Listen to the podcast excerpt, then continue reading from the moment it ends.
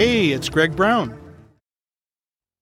Grab your logbook, because it's time for another cockpit adventure from the flying carpet. I'm an aviation author, adventure columnist, photographer, former National Flight Instructor of the Year, and Barnes & Noble Arizona Author of the Month. The Flying Carpet is a four-place single-engine light airplane. In it, my wife Jean and I have long traveled the North American continent, searching behind clouds for the real America, and experiencing aerial adventures like today's all along the way. Learn more at my website, gregbrownflyingcarpet.com, where you can also see photos from most episodes. And I'd appreciate your feedback in my Flying Carpet Podcast Facebook group.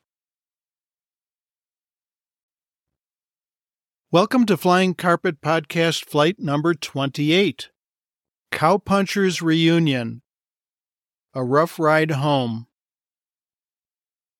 Some of you may remember meeting my cowboy buddy, Baldy Ivy, way back in Flying Carpet Podcast Flight number 2 Cowboy Pilot, in which Jean and I were first invited to the annual Cowpunchers Reunion. If you don't remember that episode or haven't heard it, you might want to take a few moments to review flight number two and get to know Baldy before starting this one. But either way, I predict you'll get a kick out of joining our flying adventure to attend a unique Working Cowboys rodeo, not to mention some of the piloting travails coming and going. Okay, everyone, hop aboard my flying carpet, snug up your seatbelts, and prepare for takeoff on today's adventure Cowpunchers Reunion. Clear prop.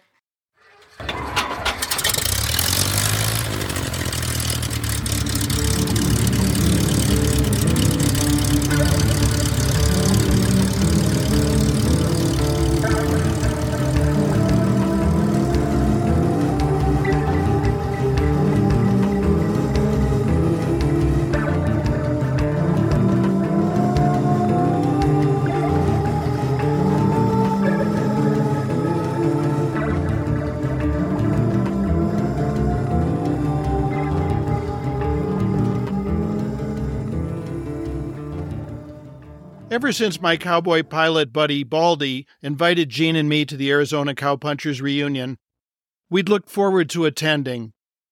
Located in the northern Arizona ranching town of Williams, this is no glitzy pro rodeo. Entry is restricted to authentic working cowboys. What's more, our son Austin was to join us flying there from Phoenix, as was another pilot friend, Dan. So you can imagine our disappointment when weather worries arose on rodeo day. Granted, we faced nothing worse than a high overcast that morning, but moist and unstable air foreboded difficulties to come. Williams lies at 6,700 feet elevation in the shadow of 9,200 foot Bill Williams Mountain. This is on the Coconino Plateau west of Flagstaff. Despite generally benign weather in Arizona's southwestern deserts, Williams lies in the state's northern high country, frequently fraught with thunderstorms. This afternoon's forecast calls for only isolated thunderstorms, the briefer told me. But yesterday, under similar conditions, storms congregated atop Williams and Flagstaff. He reiterated that our destination lies in the storm propagating rim country dividing Arizona's low southwestern deserts from the high Coconino Plateau. Baldy offered little encouragement when I phoned for advice. Truthfully, Greg, I really want you guys to come up, but you need to know that at yesterday's rodeo it started raining around starting time at 1 o'clock and continued into the evening. It was miserable, and we expect the same thing today. So if you do come, Bring rain gear and warm clothes and be prepared to stay overnight.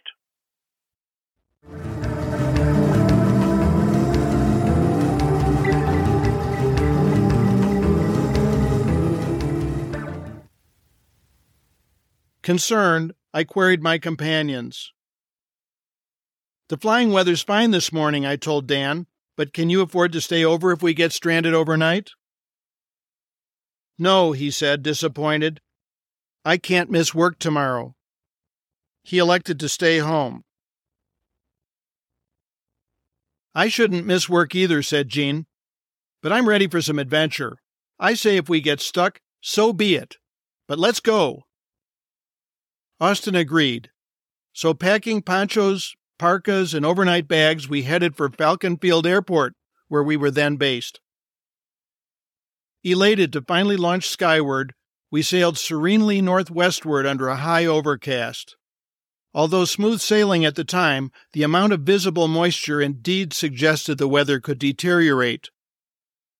Then rain showers materialized over Flagstaff, but radar confirmed that any thunderstorms lay east of our route.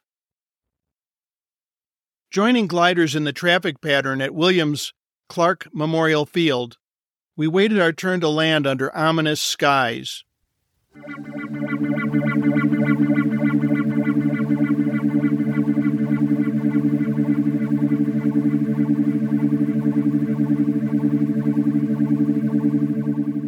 We were just securing the cockpit cover in anticipation of rain when Baldy showed up. Howdy, ma'am, he said to Jean with a tip of his cowboy hat. We piled into Baldy's aging Sentra for the five minute ride to the rodeo grounds. Along with one door tied shut, the passenger window didn't work, so Baldy showed Austin how to close it by holding two wires together. It works, said Austin as the first raindrops began to fall.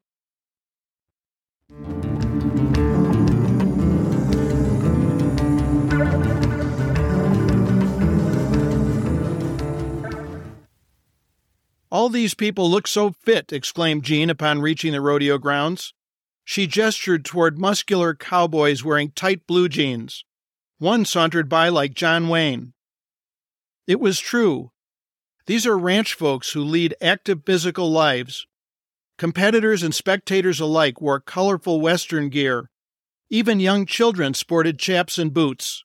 Males of all ages twirled lariats, and you could tell it was from habit, not for show.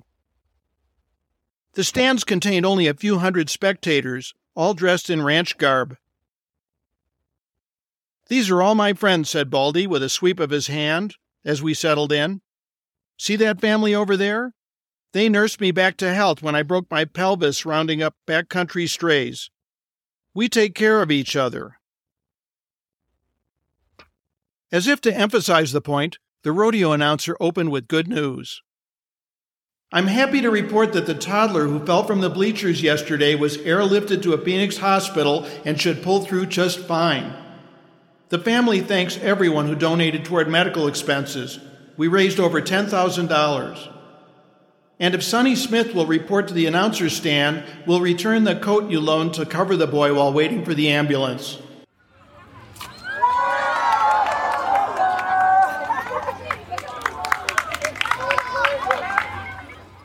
With a cheer from the crowd and a peal of thunder, the rodeo now began.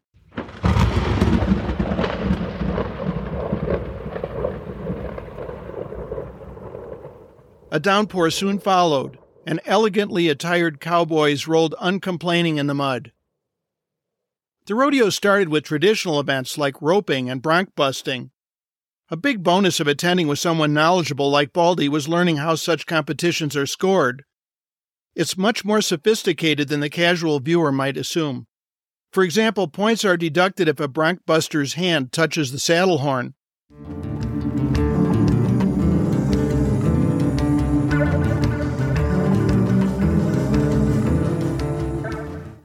Next, however, came non traditional homegrown events like junior steer riding, young children aged 7 to 10 riding yearling calves, and centennial team roping, where the combined ages of the two ropers must exceed a hundred, and wild horse racing. Oh, and as described at my previous meeting with Baldy, wild cow milking by a three cowboy team. One ropes, one mugs, and one milks. Each team must fill a Coke bottle and race to the finish line to empty it. A particular crowd pleaser was ribbon roping. Each competing cowboy roped a calf, then his daughter or spouse raced on foot to the finish line with a ribbon she had untied from the animal's tail.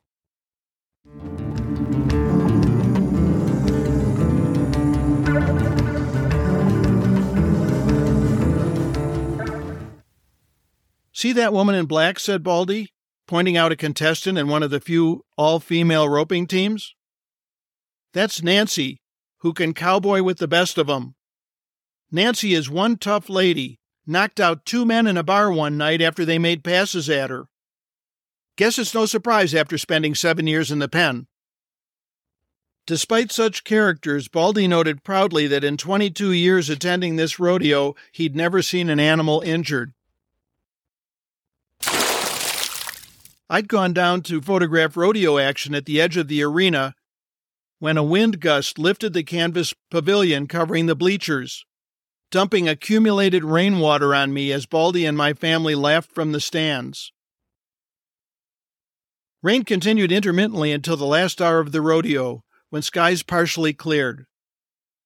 Baldy invited us to dine with him in Williams, but the aviation weather briefer said we should get on our way. You have a clear shot home right now, but there's still plenty of thunderstorm activity around, so it might not last. Currently, there are just a few small cells over Cottonwood. You can easily steer around them. With a pump of my hand and a tip of his hat to Jean, our host delivered us at the airport and we rotated skyward. Sure enough, a short detour over Prescott circumnavigated the weather. We were just dodging a final shower when Albuquerque Center switched us over to Phoenix Approach. I've just talked to Falcon Field Tower, and there's no way you'll get in there, said the Phoenix controller to my surprise. A big line of thunderstorms just hit there with crosswinds gusting to 37 knots. Having heard nothing of such weather, I was dumbfounded.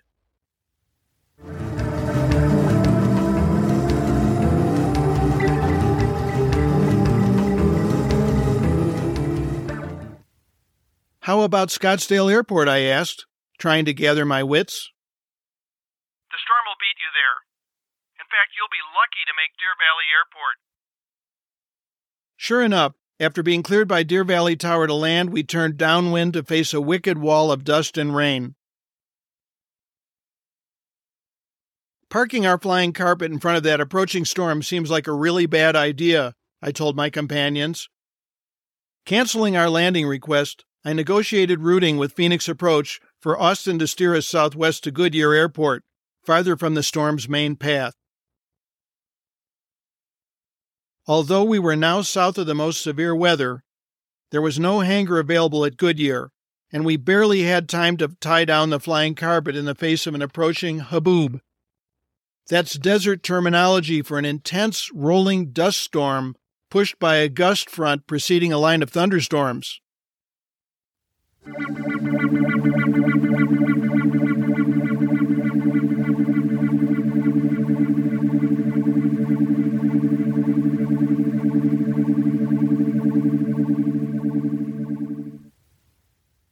about our airplane and still 50 miles from home, we scouted emergency accommodations before soothing our feathers over tacos and enchiladas at Raul and Teresa's Mexican restaurant.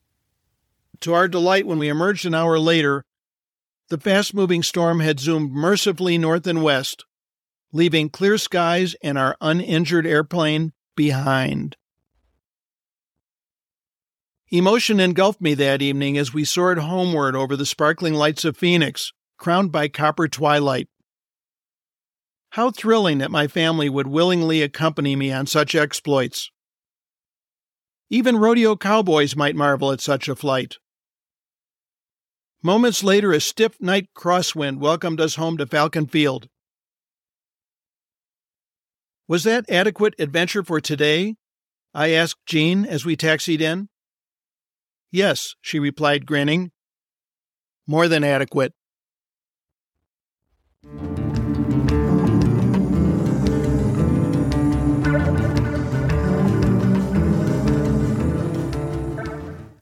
Again, if you haven't heard Flying Carpet podcast number two, where I first met Baldy, that one's called Cowboy Pilot, I encourage you to have a listen. I know you'll get a kick out of it.